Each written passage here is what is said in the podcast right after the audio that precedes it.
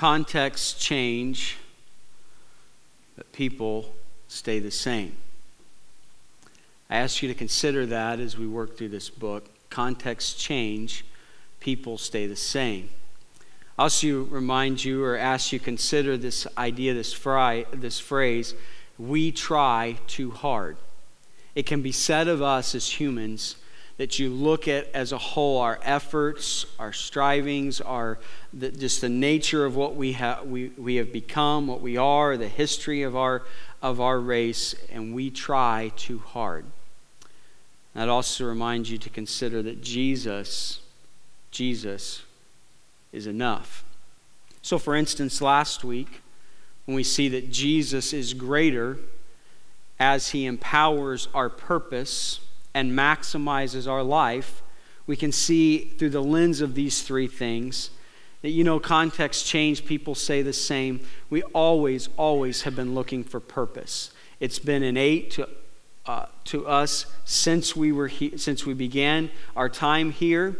We always are looking for purpose we see that Paul kind of opens his heart a little bit about how his purpose was to be there for this church. His purpose was to be an apostle. His purpose was to teach and preach the gospel. Uh, it wasn't easy, it, there was adversity to it. But he recognized in the middle of, of all that was going on that he had found his purpose, and that as he fulfilled his purpose, that actually Jesus was the one who empowered him to stay at what he had been called to do. And I remind you that that is still remaining uh, in this time, in this age. Purpose is still what God has for each one of our lives. And He is calling us to find the purpose He has for us and then allow Him to empower us to be faithful to fulfill that purpose. We try too hard, obviously. Uh, we have words like burnout in our culture now and, and different things like that, stressed out. And a lot of it, a lot of times it's because we take on ourselves trying to fulfill purpose and meaning, and, and, yet not realizing the dynamic that, that the Lord has called us to rest, trust, lean, and allow Him to empower our purpose. Jesus truly is enough.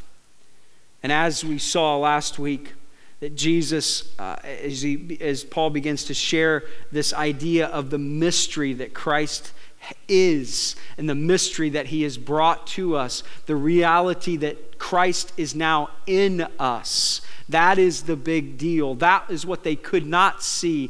The, the idea of, okay, God wants to do this, and I'm going to follow this, and we're going to do this. And they totally missed the idea that really the big, uh, the, the big deal, the promise of the Father, was that God was going to come, going to make opportunity, going to set things right through the cross, going to triumph over sin through the, the empty tomb. But then he was also going to then send his Holy Spirit into our lives. That's the mystery, that's the promise.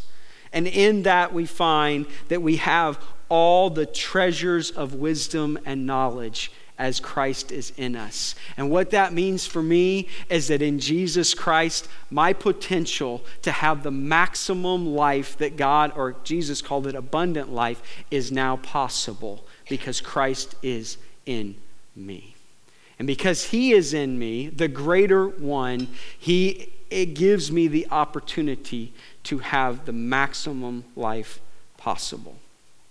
And so today I want to move on into a, uh, a section. Uh, there's two different things that are going to happen the next two weeks as Paul begins to help us see how Jesus is greater uh, compared to what these people in this little church 2,000 years ago and today we still face. But I'd like to begin it with a couple videos that I think kind of just set the scene, and I like these videos too. So, um, uh, I like to watch them again. Uh, it gives me an, an excuse to watch them again. But kind of, kind of ca- encapsulate though the, the, the phrase, it sounded like a good idea. It sounded like a good plan. So,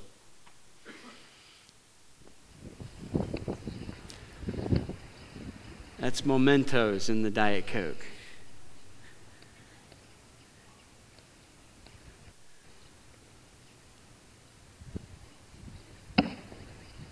top. Oh, God! You ever tried that? You got a replay.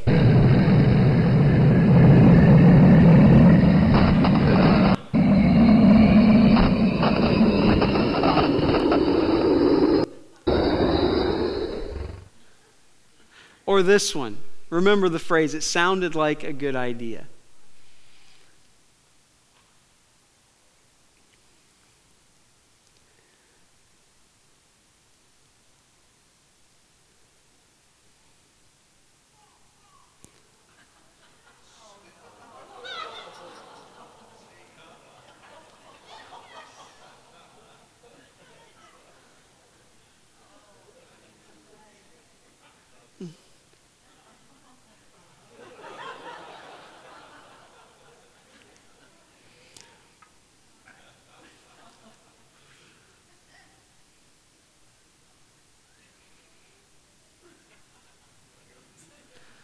Yeah, it sounded like a good idea. Well intentioned, no doubt, trying to fix something. I think that guy was trying to get a flyer off of his, that was under his uh, windshield wiper. Sounded like a good idea. And so I want to jump in with that in mind, that phrase in mind. But when we jump in to this section, I want you to first notice something that's at the beginning of this section that continues to just highlight, continues the theme of what he started to share with them this idea of Christ in you. Because when you start to read this section in Colossians, you would begin reading this verse, verse 6 of chapter 2. So then, just as you received Christ Jesus as Lord, continue to live in him Continue to live your lives in Him. You found Him, you found it, and what He has for you, as He's just shared, is wow, abundant life. Continue in this. Don't go anywhere else. You found it. But then He uses these words to kind of explain what this life encapsulates. He uses these participles, these three things. He says, Continue in Him, this life you have in Him, rooted and built up in Him, strengthened in the faith as you were taught. Rooted, built up, and strengthened. Do you know what is so interesting about these words? These words are in what uh, the Greek would call in the passive voice. It's passive. Guess what you are not doing? You are not rooting yourself. You are not building up yourself, and you are not strengthening yourself. It's you are being acted upon. These things that are happening in your life, which I desperately want and you want to be rooted in Him, built up, strengthened in Him, they're in the passive voice. He's continuing this idea that if you're ever going to have the life God has for you, this greater life, if you're ever going to fulfill your purpose and live the abundant life, it's always through the power, the person of the Holy Spirit in you. It is the work of God in your heart to root you, to make you firm, established. It is the Spirit and the person and the work of uh, uh the work of the Holy Spirit in your life to build you up, to strengthen you. You are being acted upon. You are not called to strengthen your faith. You are called to allow the Holy Spirit to strengthen your faith in your life. Now, what's interesting is that last phrase is what? And overflowing with thankfulness. The overflowing with thankfulness is active on our part. So God is strengthening me. He's building me up. He's rooting me deep. He's creating this solid foundation, this steadfast character, this faithfulness of attitude and action in my life. He's the one that's going to make that possible in my life the, my response, the active response I have, is a heart that overflows with thanksgiving, with gratitude. He calls us, He calls us, your response is absolutely cooperate with the Holy Spirit. Allow Him to do these things in your life. But what I'm calling you to actively do that I cannot do, I cannot do for you is to remember what somewhere else somebody said be thankful in everything, to overflow with thanksgiving. That's our response. But, our, but do you see this dynamic? He shared the mystery is Christ is in you. They didn't get that. Today, I talk to people and I, I even say to them, like, so the thing that needs to happen in your life is you need Jesus in your life. And they're just looking at me like, what are you talking about? I don't get what you mean by that. It's like Jesus with Nicodemus. He said, Nicodemus, the crux of this is you must be born again or born from above, born anew, born by the Holy Spirit. That's, that's the whole mystery. That's the key. That's the essential. And when that happens in our lives, when He is present, He is working, He's moving, man, I become rooted. I become built up. I become strengthened. My faith begins to take shape and I begin to realize what God has for me. So I just thought that was interesting. That verse is kind of just a flow verse. But here's what he's getting at. Verse chapter or verse number 8. This is what we need to see. See to it, see to it, or be continually being aware. See to it, I, just had flashbacks of my mom telling me, you know, something. You see to it. That's kind of what he's saying. Be continually being aware. So, hey, this, hey, I need to take note of this. Be continually being aware that no one takes you captive. Takes you captive. And it sounds just like it, it reads. It's a word that was referred in that day to kidnapping.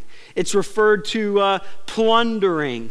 It's referred to raping. It's referred to taking war captives, prisoners of war. That's exactly this word. Be continually being aware that you are not kidnapped through hollow and deceptive philosophy. Now, important stuff here. This is, this is why he starts this way, kind of warning hey, you need to always be on guard that you're not kidnapped by hollow, deceptive philosophy. Now, philosophy obviously is, is two words, right? Um, Phileo, we use that word. Philadelphia, the city of brotherly love, right? Uh, unless you play sports there, man, they just give it to you. Their fans are rough on their teams, but it's supposed to have been Philadelphia is the town of brotherly love. That's the root word. Love or lover means to love. Sophia is wisdom, to love wisdom. Philosophy is the love of wisdom. See to it that you're not taken captive by a hollow and deceptive love of wisdom. I, I, would tell you, all throughout history, man has pursued a fascination with wisdom. And it's obvious that Paul, as he's writing this, as he's thinking about these people, as he's become aware of why he needs to write this letter, he is showing them and revealing to us that there is this idea that's, that's uh, kind of percolating in that congregation. There's people that are coming in and telling them that, okay, Jesus, I get that, sounds good, but you know what? It just can't be the simple, simplistic, unsophisticated gospel truth of Him dying on a cross and Him forgiving your sin. This is the message of God. This is what you need to. There, there's no way you need to tap in to understand that there is human wisdom. There is wisdom that you need to get. And to understand who you are, where you're going, what you're doing in this life, it's beyond just a man hanging on a cross providing forgiveness for sins. You've got to tap into some kind of wisdom and knowledge. But Paul presents it in this way. He said, Those people that are saying that to you, that you need to, to, to understand more. You need to expand your mind more, so to speak. You need to tap into this philosophy of life that we have on this earth. He uses two words to describe it. He says it's hollow and it's deceptive. Hollow, without content, without basis, without truth, and without power. There is no way I can take time this morning to go through some of the stuff I've had about this. But it is amazing. It is amazing when you begin to understand the, um, the so called smartest people that this world has given to us. The philosophies that they have conjured up, and the fruit of that philosophy, what it, what it has produced it is absolutely, some of it's just laughable. Honestly. I just, really? I know your IQ's 180, but that idea did not work. It seemed like a good idea at the time. And I'm not going to try to flesh that out for you today. You'll be thankful for that. But literally, Paul just sums it up in two words. He says that human wisdom is hollow and it's deceptive.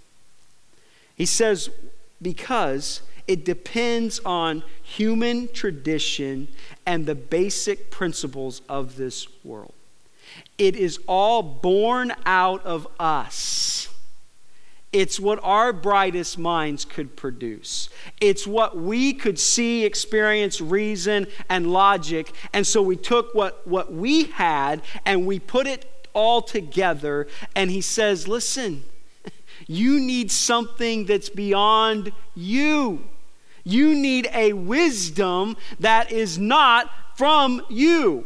It, the wisdom that comes from man, because of the condition of man, it becomes hollow, it becomes deceptive. It sounds good, it sounds like, oh, yeah, that, that, kind of, but it never works out. It never comes through. It never brings power or truth into our lives to give us the lives that we desire and that we long for and that we seek.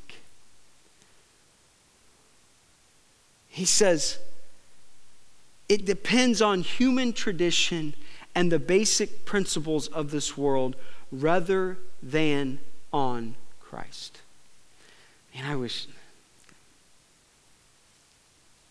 And so I'm just going to make this point really fast. That the scripture, Colossians is teaching that Jesus is greater than human wisdom. Um, one of the things, I will bring this out, the basic principles of the world. It, he kind of makes a reference, the way those words are used, is it's, it's like people who who look at their horoscope. Don't raise your hand if you do that. It'd be a bad time to raise your hand. He said, That's, that's what this all is. You're looking and you're trying to figure out because the stars align, this means this. And that's modern day, like horoscope stuff. And that the meaning of life is born out of the position of this star listen, man, it's hollow, it's deceptive. You can't find what you need based off of what the smartest guys in the world can tell you or the patterns of this world, how they somehow do this and that. You can't find it. But he turns it on its head and says, Listen, be aware, but then this is the answer. And he starts this way for in Christ, all the fullness of the deity lives in bodily form. And you have been given fullness in Christ, or you have been made complete. You have been made whole. Those words right there are saying that when you received Jesus into your life, you received everything that you need to know Now, you might not understand it all yet. You might not have figured it out all yet, but you have the source of all wisdom and knowledge with you now, and He will now walk with you and take you to those places where you understand hey, why am I here? What am I doing? How does this work? He says, in Him now, who God placed the fullness of Himself on, Jesus Christ, who's now in you through the power of His Holy Spirit, you are now complete. You do not need to go anywhere else or seek anything else. And see, this week he's going to say, you don't need to seek it through human wisdom. Next week he's going to say, he's going to talk about, you don't need to seek it through religion. It's all in this Jesus Christ in you now. See how he says this. In him, or, or uh, you have been given the fullness in Christ, who is the head over every power and authority. In him, you were also circumcised in the putting off of the sinful nature. You say, why in the world does he start talking about something that doesn't seem to fit? But he's trying to present to them that in Christ you have found exactly what you need. Circumcision is this idea of identity, right? The Jewish people were, were different than the rest of the nations because of this act of circumcision. Now, I always I'm always, when I, when I talk about this, I'm always thinking, man, I'm talking to people who probably don't even know what that is. And guess what? I'm not going to explain it to you today. you Google it right now, okay? Because it's just a little awkward. But basically, it was the way God gave them identity. It was a covenant identity, right? This makes you different than the heathens of the world. This makes you Jew. This is, and he says, listen, that in Jesus Christ, that, that thing, that identity thing, that in Him, that this not outward act anymore, but He does something in you that gives you an identity. You, in Him, you were circumcised and putting off of the sinful nature, not with the circumcision that was done by the Jews, but with the circumcision done by Christ. He comes in and gives you now an identity that you are His. And that identity comes through the indwelling of His Holy Spirit in you, giving you a new nature. And you now identify with Him. You've been buried with Him in baptism, you've been raised with Him through your faith in the power of God who is raised from the dead. He's just like making these points about, you know, so often we think about, okay, uh, man, what do I need to understand about this life and about this world? And man, maybe I need to be more educated. And I don't discredit education, but it's like he's saying, listen, what you really need to know, where your origin needs to start, where your source is, it's in Jesus Christ. He's the source. Start with Jesus and then work out in understanding what he has done and who he is. He makes it all make sense. See, the world is turning to that guy was a smart guy. That guy had good ideas. That guy had a good system. We need to follow this. We need to follow. It's hollow. It's deceptive. It never comes through. It never meets us right where we're at. It never gives us the peace, the hope, the love that we so desperately need. And he's saying it's in Jesus Christ. Start with Christ. Understand that if he's in you, you have what you need. Now it's just allowing him to teach and show you and flesh it out. Don't go anywhere else. He said, because, man, your identity, look, he's, he is, he's been, uh, he's died, he's raised from the dead, um, he's proved who he was. When you were dead in your sins and in the uncircumcision of your sinful nature, God made you alive with Christ. He forgave us all of our sins, having canceled the written code with its regulations that was against us and that stood opposed to us. He took it away, nailing it to the cross. Because you see, so often, or always, what human wisdom has always sought to understand and sought to reconcile is what is wrong with us? How can we fix it? How can we make this world make sense? And at the heart of how it can be fixed and how this world makes sense is this idea of we need forgiveness. We have sinned. We have conscience of guilt. we have guilt, condemnation. We know something's wrong. Human wisdom's trying to figure it out. And in the cross and in this forgiveness that Jesus gives us, it all makes sense. I read about Noble Doss, played football for Texas. You know, Noble Doss, um, if you looked at his bio, you would see things like uh, he was happily married for six decades. He was a father, grandfather. He served in the Navy during World War II. He appeared on the cover of Life magazine with Texas, with his teammates at Texas. He intercepted 17 passes during college. It's a university record. He won two NFL titles with the Eagles. He's in the Texas High School Hall of Fame and in the Longhorn Hall of Honor. Noble Doss, very accomplished. But the thing that stays with Noble Doss is that he dropped a ball. One ball, one pass, one mistake. It was 1941.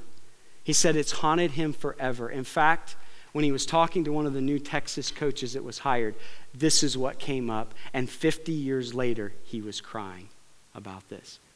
So much accomplishment. He says, It cost us the national championship. We were number one in the country. It was the third quarter with a 7 nothing lead. Uh, the quarterback launched a pass to me. I was wide open. He said the only thing between me and the goal was 20 yards of grass. Pass was perfect. I just dropped it. And I've not been able to let that go.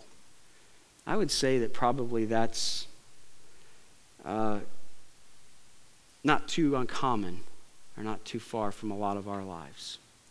This idea of forgiveness and allowing forgiveness to work in our lives. So often, it's something that we struggle with. We don't understand. It's hard for us to embrace and wrap our minds around it. And although maybe sometimes we grab a hold of the fact that God forgives me, um, really, we don't totally embrace that because we don't forgive ourselves.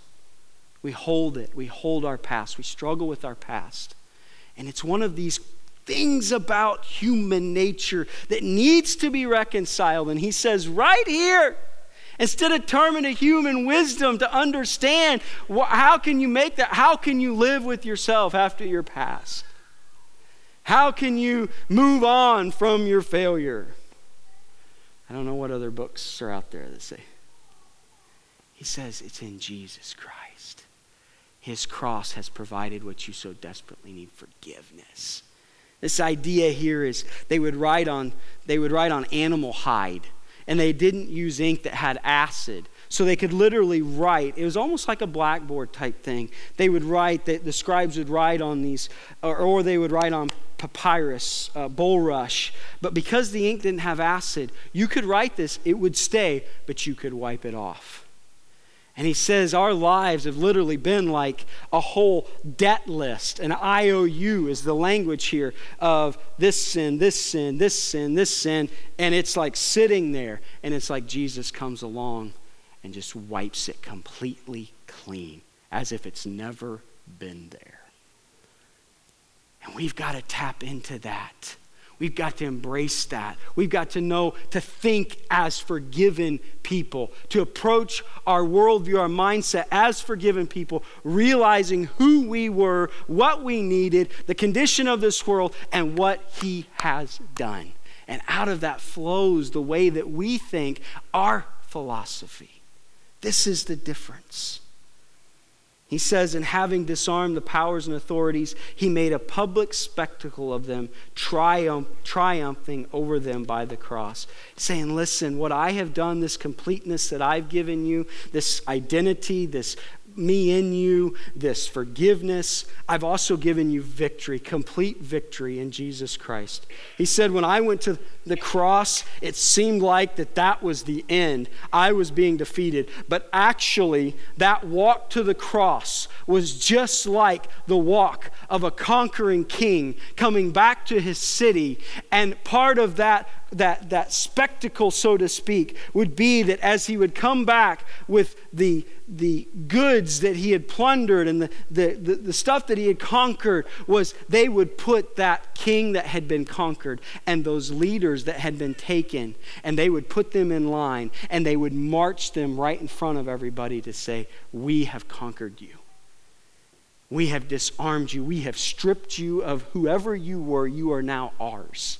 And literally, Jesus is saying there that when I made that walk to the cross, although it appeared in human wisdom, human understanding, that I was being defeated, I actually, in that walk to the cross, was stripping this world of all of its authority and power. I was breaking sin's power and authority in that walk.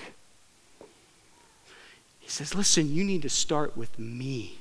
You need to start with this worldview. You need to start with this mindset. Don't turn to this world, turn to me. me. Start with me. Allow me to be the center of your life. And out of that, you will understand how this life works. 1 Corinthians simply says this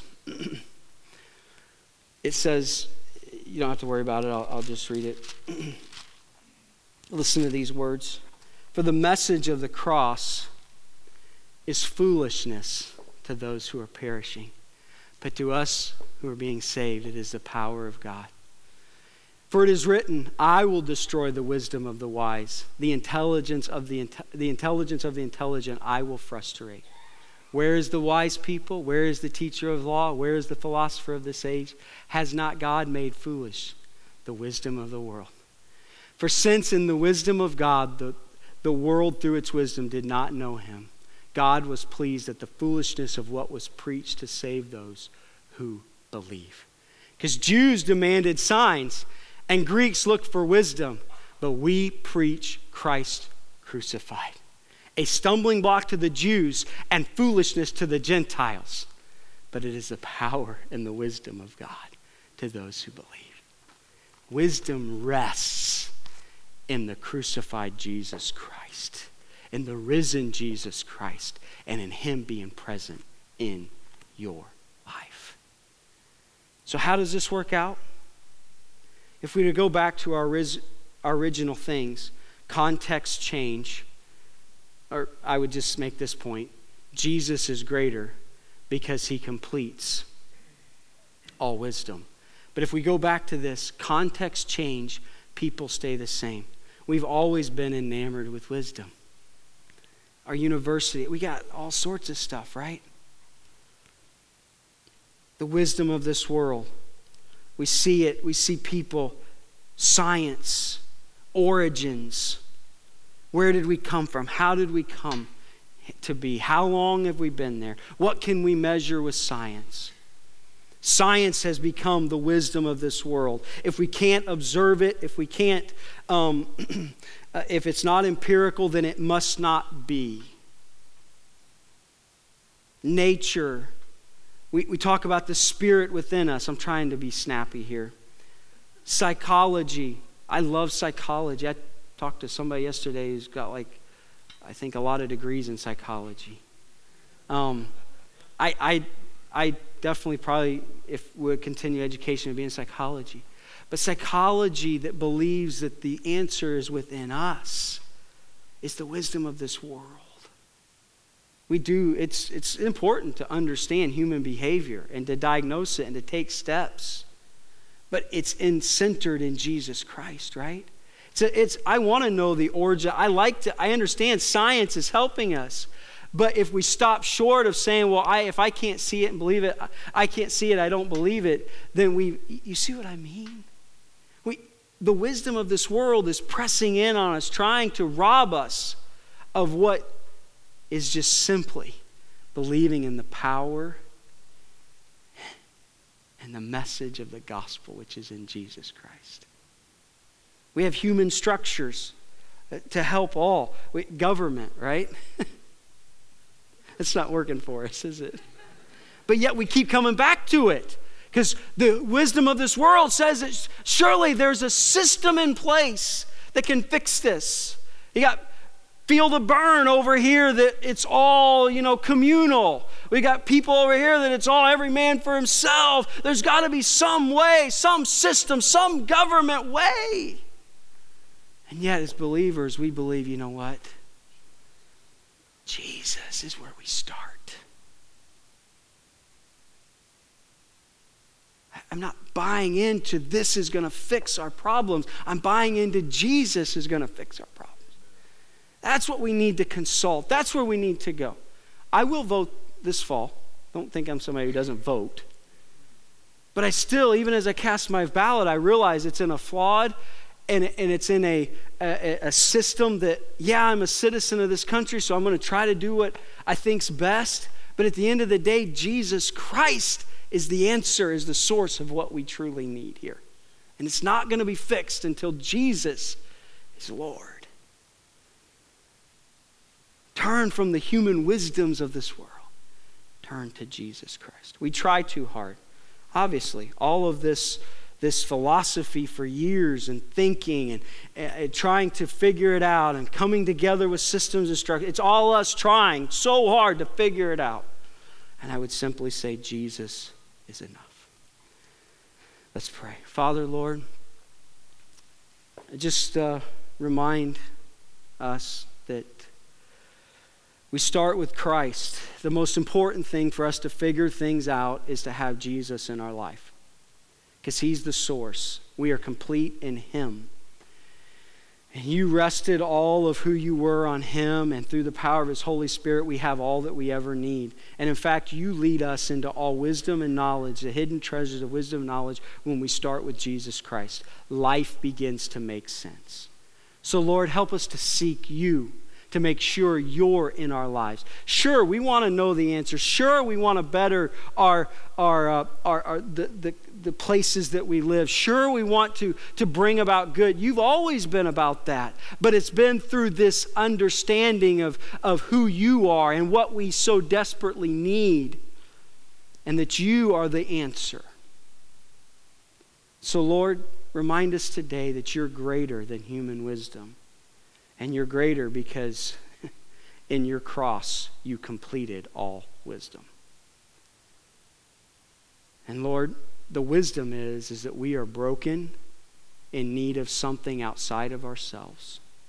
We can't figure it out, we can't fix it. We turn to your cross, your love, your grace. So Lord, keep us there always and don't allow the different shifting wisdoms and philosophy of this world to impinge on our complete and utter trust in Jesus Christ as the source of life and knowledge. I pray these things in Jesus' name and for your sake.